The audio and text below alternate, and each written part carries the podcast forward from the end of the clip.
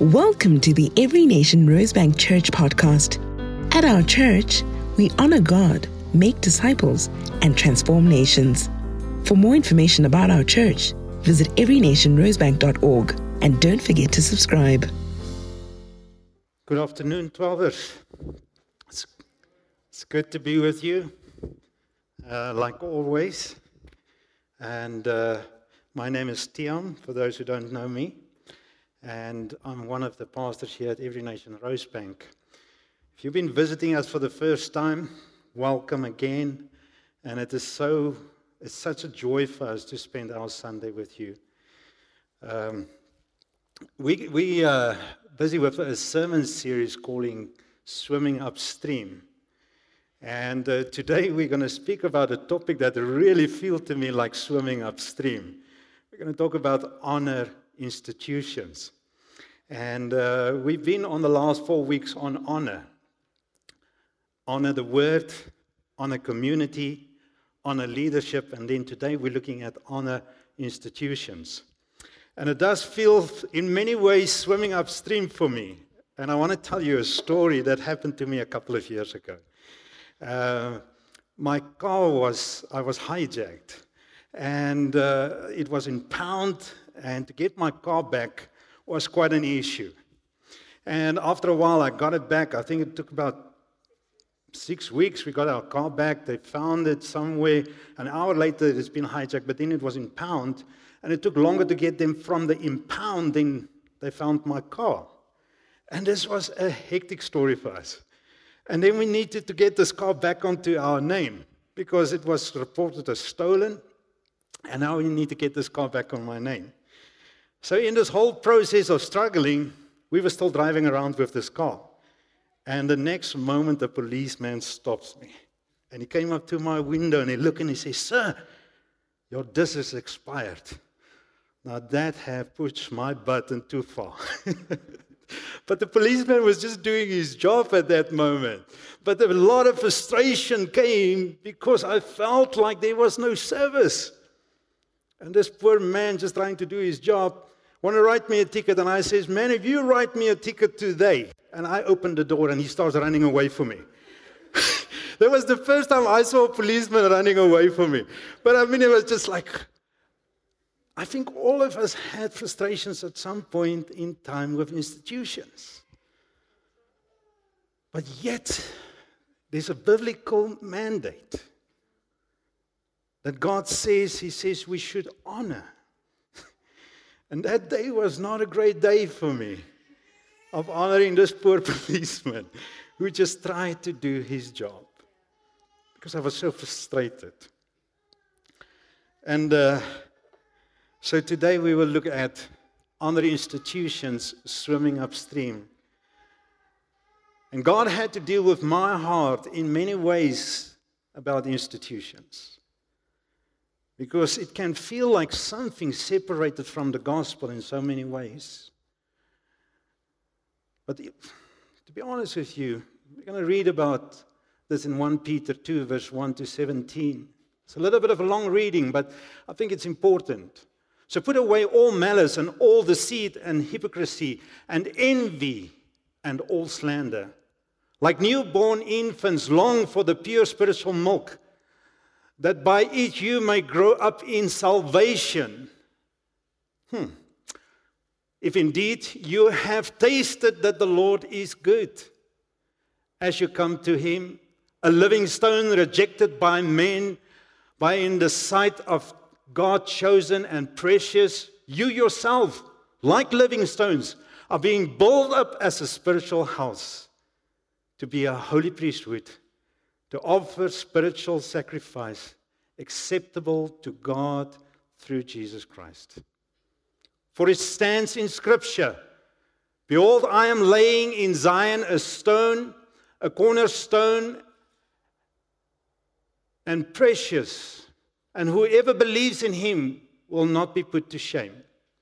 So the honor is for you who believe, but for those who do not believe, the stone that the builders reject has become the cornerstone, and a stone of stumbling and a rock of offense, They stumble because they disobeyed the word as they were destined to do. But, oh my goodness, here goes Peter. But you are a chosen race, a royal priesthood, a holy nation, a people for his own possession, that you may proclaim the excellencies of him who called you out of darkness into his marvelous light. Once you were a people, but now you are God's people. Sorry, let me read that again. Once you were not a people, but now you are God's people. Once you had not received mercy, but now you have received mercy. Beloved, I urge you as sojourners and exiles to abstain from the passions of the flesh, which wage war against your soul. Keep your conduct amongst the Gentiles honorable, so that when they speak against you as evildoers, they may see your good deeds and glorify God in the day of visitation. Be subject to the Lord's sakes to every human institution, whether it be to the emperor as supreme, or to the governors as sent by him to punish those who do evil and to praise those who do good. For this is the will of God, that by doing good, you should put to silence the ignorance of foolish people. Live as people who are free, not using your freedom as a cover-up for evil, but living as servants of God. Honor everyone. Love the brotherhood. Fear God. Honor the emperor. Wow. When I read this, it just strikes me about Peter. And it's just somewhere in Matthew 14, there's an incident where Peter came to Jesus after he was being approached to pay temple tax. And he rushed to Jesus, and before he even enters, like Jesus read the email or read the notice before Peter walks in, and he says, Peter, I know exactly what you're going to say, but go down and caught a fish, and inside of its mouth, you will find our taxes and pay it. And I think when Peter was writing this, I wonder if that incident might have crossed his mind. How Jesus has responded to authority. How Jesus has responded to institutions. And has that shape and make Peter to think the way he did. Because when Peter comes to him, he says, let us not offend them. Now, that is very interesting. Why does Jesus not want to offend them? Well, I think the gospel has already a lot of hurdles itself in people's minds. And we need to remove hurdles so that the gospel can impact people's lives. And when God asks us to honor, he asks us to honor because he wants us to have an open door where we share the gospel. Even Peter highlights this here. He says, so that in the day when God visits them, that they may see God's glory. So today when we focus on honoring institutions, when we talk about institutions, what are we talking about? It's basically 5 institutions that we're facing or that we think about. And the first one is family. When God asks us, to honor institutions, is to honor family. It's to honor the institution of family, the institution of marriage. It is to honor the economies, religion, education, and the state. Because those things is put in place, as Paul writes, for God to bring order and to guide and to lead us. Funny enough is when I read upon this, it says that millennials least trusting of others. So when I was reading upon institutions, it says that, millennials is kind of like the group that is least trusting of others. And I can understand in our day and age that we become less and less honoring towards institutions or believe in and trust in them. Because the way it has been run brings distrust. breaks down trust. And we look at institutions and says, but it's full of corruption. It is broken. How can it govern us? But yet, it is filled with human beings who are broken, who is in need of God. And therefore, when God asks us to honor, it is so that we can become a beacon to show we are called to keep up the level, what is the word am I looking for? The standard, there's a thank you. To keep up the standard of honor. It says that millennials, 26% of the study that they've made, says that marriage, there's a decline amongst marriage. The recognition, the honor towards the institution of marriage. When I saw this one, I thought, well, this is just so us today. The generation of selfies. Have you ever seen? I mean, we're always taking selfies of ourselves. And we place them and we put them up. When I read this, I read about this young man, Wah Young, who is he's a stunt man. He took this selfie on the highest tower in London, in New York. But this poor man, by doing his stunts and taking selfies of himself, have pushed it too far, and he fell down a six-level building and collapsed to his death. That we're so in tight, that we are so self-preserved, that we're so self-absorbed with ourselves, that we want to just show off ourselves and show off. But yet God asks us to honor. And honor is dying to ourselves in many ways. So what is honor? What is honor? What does it mean when God asks us to honor? Well, firstly, honor is a foundation. It's a foundation to us as a people. Do you know that God has put it in the 10 commandments that you should honor your father and your mother? That is the foundation of humanity? That God would go and put it in the 5th commandment and says you should honor your father and mother? Why is it so important that God does it in our infant stages to say you should honor your father and mother? This is a command. It is not an option. This is who we are. This is who God called us to be, people of honor. And we learn it in our households by the way that we relate to our mothers and fathers. And therefore, honor is something that is very important to God. It is so important that it is the only commandment with a promise attached to it.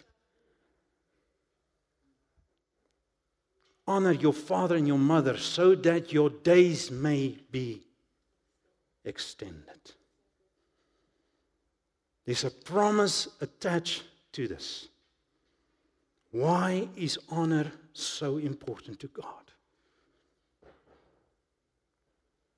Peter writes and he says, get rid of malice, deceit, hypocrisy. Those is all signs that the foundation is not strong. Those is all signs that there's something wrong in this foundation that make us to honor others.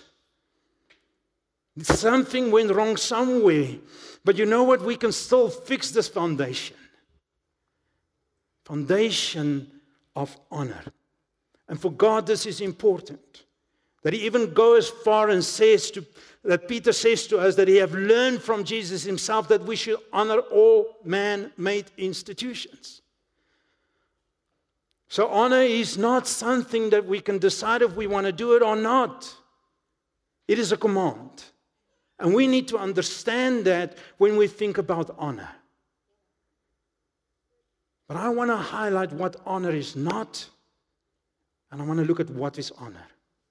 Because we can look at honor and have an obscure idea of it.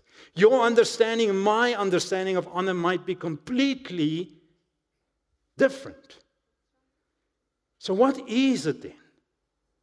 Does it mean that I obey everything? Does it mean I agree to everything? What does this honor look like?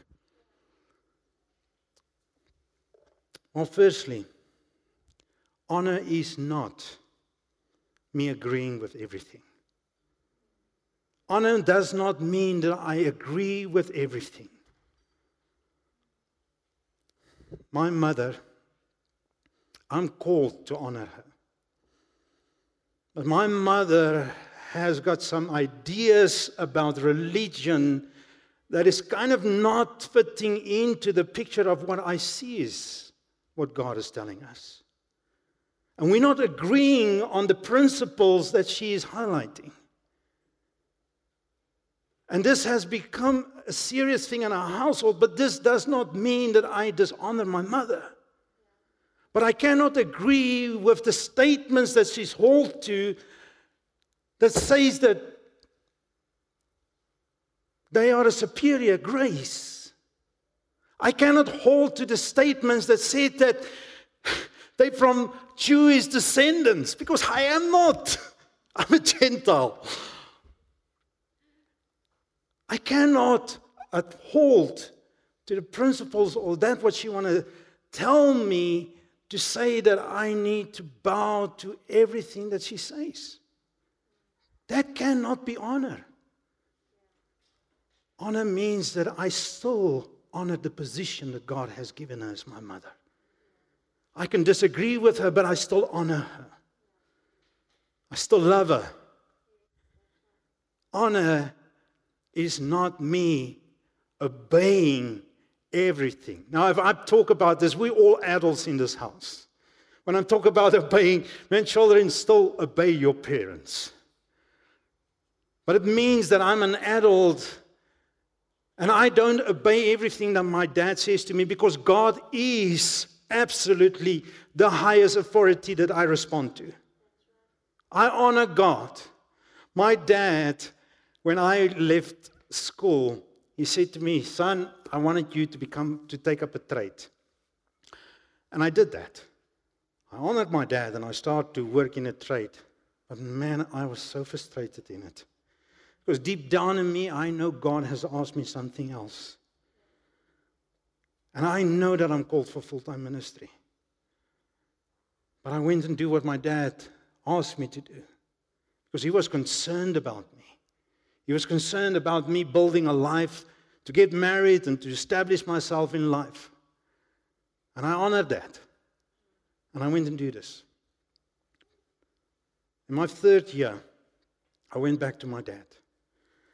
And I said to him, "I am so appreciating what you have on your heart for me. But this is not me responding to God. Can you please release me from this, that I can go and do what God has placed on my heart?" And my dad, at that moment, with no hesitation, released me. And he says, "Go do what God asked you to do." I had to honor my dad, but it didn't mean that I had to obey everything that he asked of me. Because it would have made that I miss what God asked me to do. What we also need to know is that honor is not judging. It's not judging if you deserve my honor or not. Honor is an instruction, is a command from God. You know that slogan that says that honor is given, but respect is earned. I'm not judging if people are deserving my honor or not. Honor is something that's given, and I give it. And God asked me to give it. Respect is earned by a life lived well. I respected my dad because he lived a life well. He was a man who was married to one wife till the day of his death. He was hardworking. He provided for his family. He walked in the ways of the Lord. I respect him because I looked at his life. I see how he lived. He earned my respect. And I look at my dad and I say, man, I want to be like that man. Honor is a position that God has placed there. And God chose to place moms and dads as positions of honor. And we have no option if we want to or not.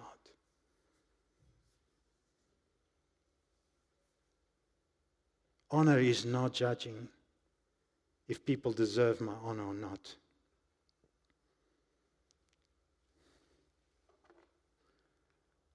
Honor is.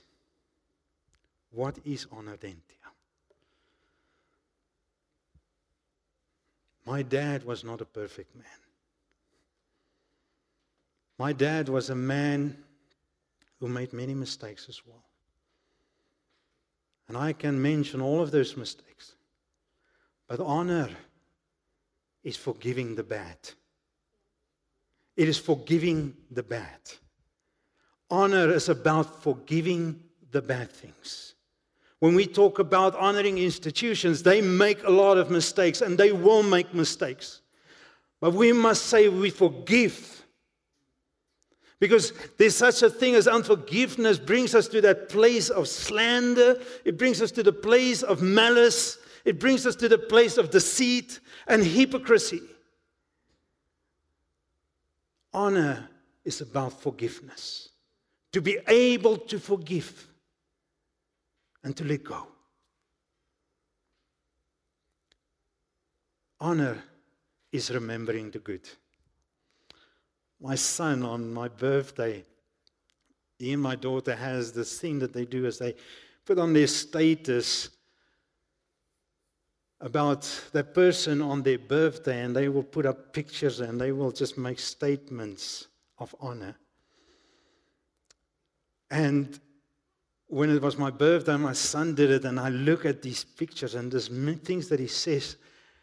And I look at it and I says, Jesus, I can remember all of the wrong things that I did. But he's remember all of the good things that I do. Honor is remembering the good. It is highlighting the good in people. It's seeing the good in things.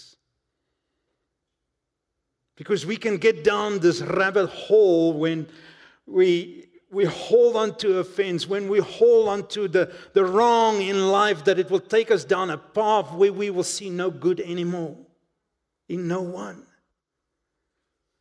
And therefore, we need to forgive the bad. We need to remember the good. Honoring father and mother. And I'm talking about honoring father and mother because that's the basis of honor. And if we don't learn it there, we will not be able to honor institutions. We will not be able to honor others. Because that is where God wants to lay the foundation, is in our childhood.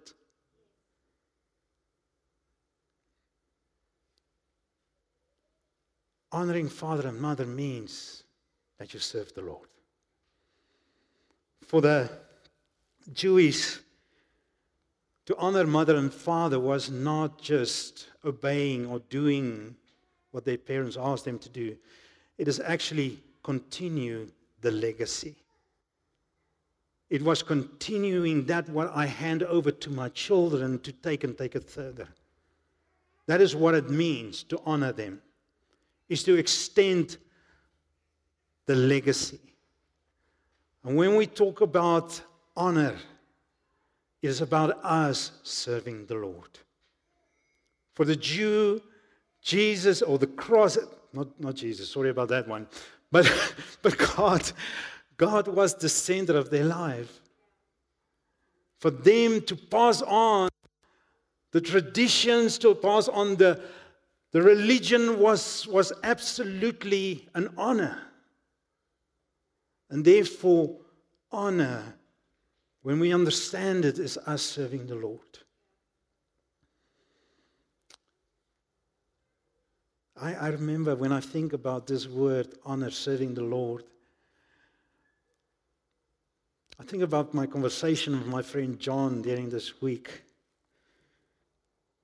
And we spoke about honor, and he highlighted and he says to me, Tiam, Jesus honored first. He was able to honor first. And he highlighted a few incidents in the Bible where Jesus honored first.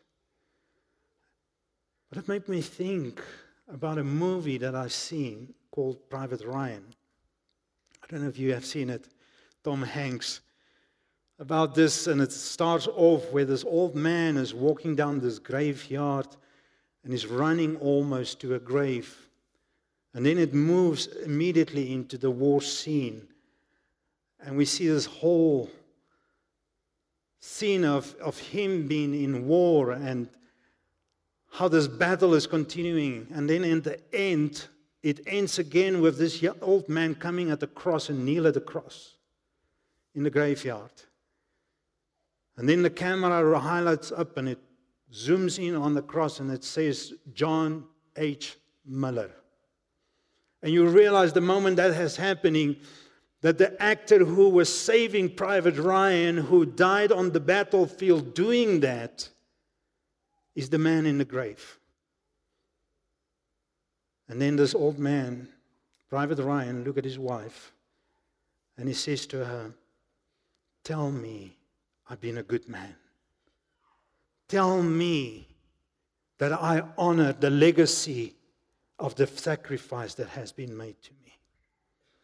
Honor starts for us by honoring the sacrifice that Jesus did for us. It is serving the Lord. Honor starts by honoring God. When we understand what it means to honor God, I know what it means to honor people beside me, beneath me, above me. We become people of honor. And therefore, when John highlighted that to me, it just struck me of how Jesus has honored us. Peter writes there, he says, honored are those who believe that he was the cornerstone, precious, who has died for us. Jesus honored us by dying on the cross for us, and who sacrificed his life for us. And we need to ask ourselves, am I live worthy the honor that he showed me? Do I live worthy of the life and the sacrifice that he made for me? The question is, how do we build a culture of honor? How do we build it? How do we build it as a congregation? How do we build it as a community of believers? We build it by forgiving the bad. We've been speaking over those last 4 weeks about honoring community, honoring leaders, honoring the word. But how do we do this? As a community, as we walk with one another, we are going to make mistakes. We are going to step on one another's toes. It is to forgive the bad, but remember the good. If we want to build a community where there's a culture of honor, we need to embrace the good in one another. And we need to remember the good. To build a culture of honor, we have to follow the Lord. We have to serve the Lord. We have to show honor to him. For us to build a culture of honor, we have to die to ourselves. How do we honor institutions? How do we build this culture?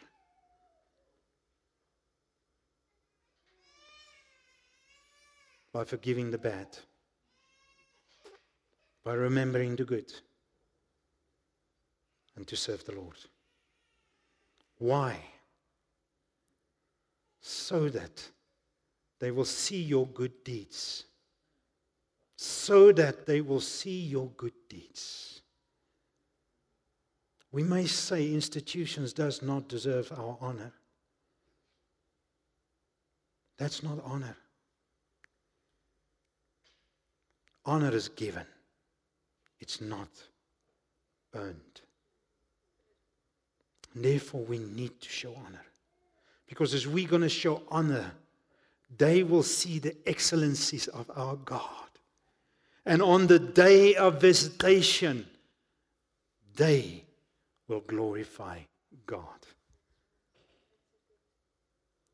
We may say in many ways that institutions has not delivered. But the way that we will honor them is by showing honor first, as my friend John has stated. Honor will start with us. As Peter has said in that scripture that we read, he says, you who were no people are now a people. You who were no nation are now a nation. You are a holy priesthood. What he's saying is you have a different nature. When Peter wrote this, he wrote it to a congregation who had faced by institution persecution, who died for their lives, for institutions that did not deserve their respect, for institutions where they could have so easily said, you do not deserve my honor. But yet, there's an exhaustion to honor, even if it costs your life. And then when these Romans started to look around them and see these Christians who were such honoring people, they were saying, surely, let's call them Christians because they look like Christ. Peter is writing, and he says to us, put away malice. Forget the bad. Put away malice. Put away the deceit. Put away the hypocrisy. Put away the slander. This is because you are a different people. You are a people who are called to honor. Because Christ has honored you by dying on the cross for you. When he left his throne and came down, he has laid down his life. He left his honor. He left his place of honor so that you will be honored. And he take up the form of a slave. Honor is given. It's not deserved. And whether we want to or not, it is a command. How will we honor? If you're not happy about how things is run, then it's your time. It's your time to raise your voice. Tomorrow's election day. Will you raise your voice? Will you make a difference? Or will you continue slandering? Will you continue being malice because you were not happy with the outcome? It is your time to make a difference. When honor, God doesn't mean that you're quiet. Honor does not mean you're quiet. It doesn't mean that you agree. It doesn't mean that you have now the opportunity to judge. So do the right thing. Funny enough is that many of us has become discontent with institutions. We don't believe and we don't trust it anymore. But God says to us, honor. And part of honor is that we raise our voice. Part of honor is that we honor our neighbors enough to say, I will make a difference. I will let my voice heard as well. Honor thinks about others as much as I want to self-preserve. The Bible says, love the Lord your God with all of your heart, all of your mind, and all of your soul. And love your neighbor as yourself. Honor means that I love my neighbor as much as I love myself. If we want to see our nation transform, make your voice heard.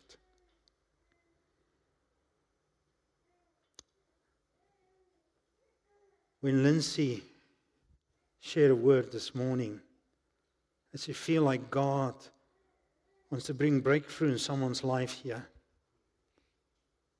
I believe this. God wants to bring breakthrough in people's lives.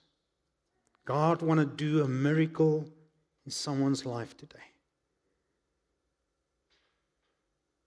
And I believe you're struggling still with unforgiveness. You're holding on to the bad. Believe some amongst us that might hold still onto the bad.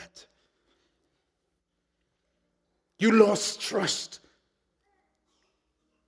You're holding on to unforgiveness. But man, God wants to set you free today.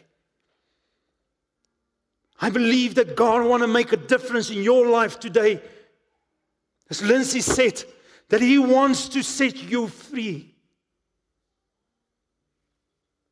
As we are all going to stand right now and we're going to pray together. If that is you, well, all eyes are closed. If that is you and says, Tiam, pray with me, I want you to raise your hand. Thank you. See those hands. Thank you. Thank you. Thank you. Jesus, we come this morning and we look at what you've done for us. You set us free, that you forgive us of so much, Lord. I think of that tale that you were telling about the king and his subject who came, who owned some money. And when he came into that house, or to the king says, paid, and the subject says, my king, I cannot, I don't have it.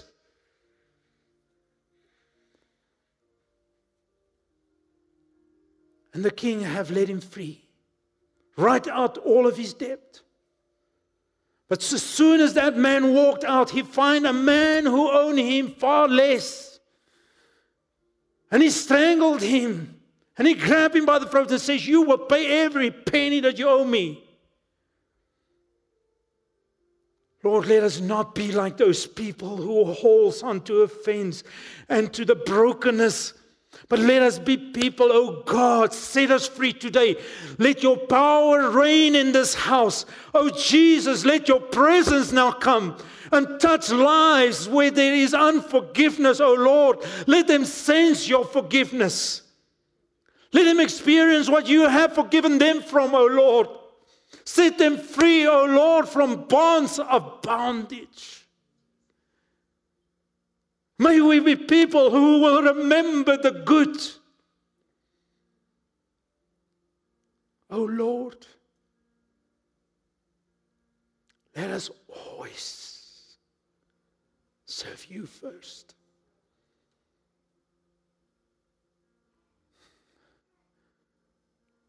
If you have unforgiveness in your heart, I want you to take this moment now. I want you to set people free. I want you to make a declaration now to the Lord. This is an action moment that you're going to have to do. I cannot do this on your behalf.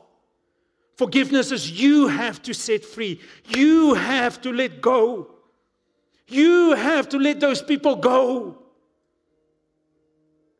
And it's you saying, Lord, right now in this moment, I choose to forgive. You're not forced, but it's a choice that you have to make. And only you can make it. I want you now, while all the eyes are still closed, just between you and the Lord, you know those offenses, you know the bad that you've been holding on to. It says, God, I choose to let go. I choose to let go. And I believe as you're going to do that, you will find that God is setting you free. The chains will break loose. Father, I pray for courage. I pray for boldness in this house. That people will let go. Set them free, Jesus. We pray this in your mighty name. Amen. Amen.